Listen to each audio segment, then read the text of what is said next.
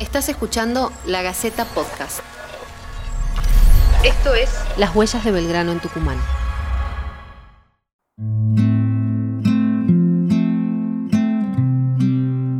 Corría el año 1812 y ante el avance realista, el general Manuel Belgrano decide retroceder con el ejército del norte hasta Tucumán. En ese contexto, le pide al pueblo de Jujuy el máximo de los sacrificios, que lo dejen todo, que arrasen la tierra y que lo acompañen en esa retirada.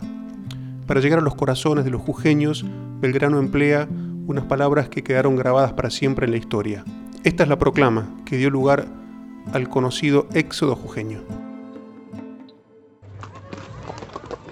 Don Manuel Belgrano, general en jefe de los pueblos de la provincia. Desde que puse el pie en vuestro suelo para hacerme cargo de vuestra defensa, en que se haya interesado el excelentísimo gobierno de las Provincias Unidas de la República del Río de la Plata, os he hablado con verdad.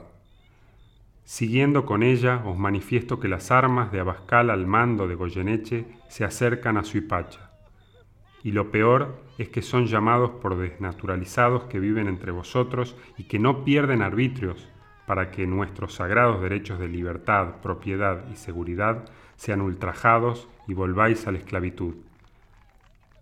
Llegó pues la época en que manifestéis vuestro heroísmo y de que vengáis a reuniros al ejército de mi mando, si como aseguráis, queréis ser libre, trayéndonos las armas de chispa, blanca y municiones que tengáis o podáis adquirir, y dando parte a la justicia de los que tuvieron, y dando parte a la justicia de los que la tuvieron y permanecieron indiferentes a la vista del riesgo que os amenaza de perder no solo vuestros derechos, sino las propiedades que tenéis.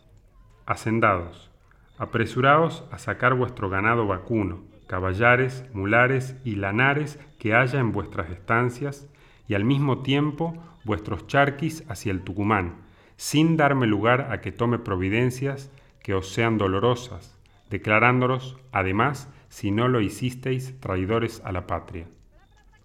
Labradores, asegurad vuestras cosechas extrayéndolas para dicho punto, en la inteligencia de que no haciéndolo incurriréis en igual desgracia que aquellos. Comerciantes, no perdáis un momento en enfradelar vuestros efectos y remitirlos, e igualmente cuantos hubiere en vuestro poder de ajena pertenencia, pues no ejecutándolo sufriréis las penas que aquellos y además serán quemados los efectos que se hallaren, sean en poder de quien fuere y a quien pertenezca. Entended todos que al que se encontrare fuera de las guardias avanzadas del ejército en todos los puntos en que las hay, o que intente pasar sin mi pasaporte, será pasado por las armas inmediatamente sin forma alguna de proceso.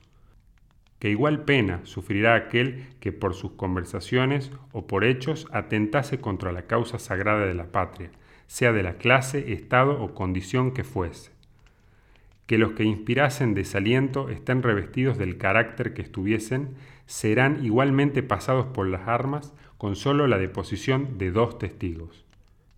Que serán tenidos por traidores a la patria todos los que a mi primera orden no estuvieran prontos a marchar y no lo efectúen con la mayor escrupulosidad, sean de la clase y condición que fuesen. No espero que haya uno solo que me dé lugar para poner en ejecución las referidas penas pues los verdaderos hijos de la patria me prometo que se empeñarán en ayudarme, como amantes de tan digna madre, y los desnaturalizados obedecerán ciegamente y ocultarán sus inicuas intenciones.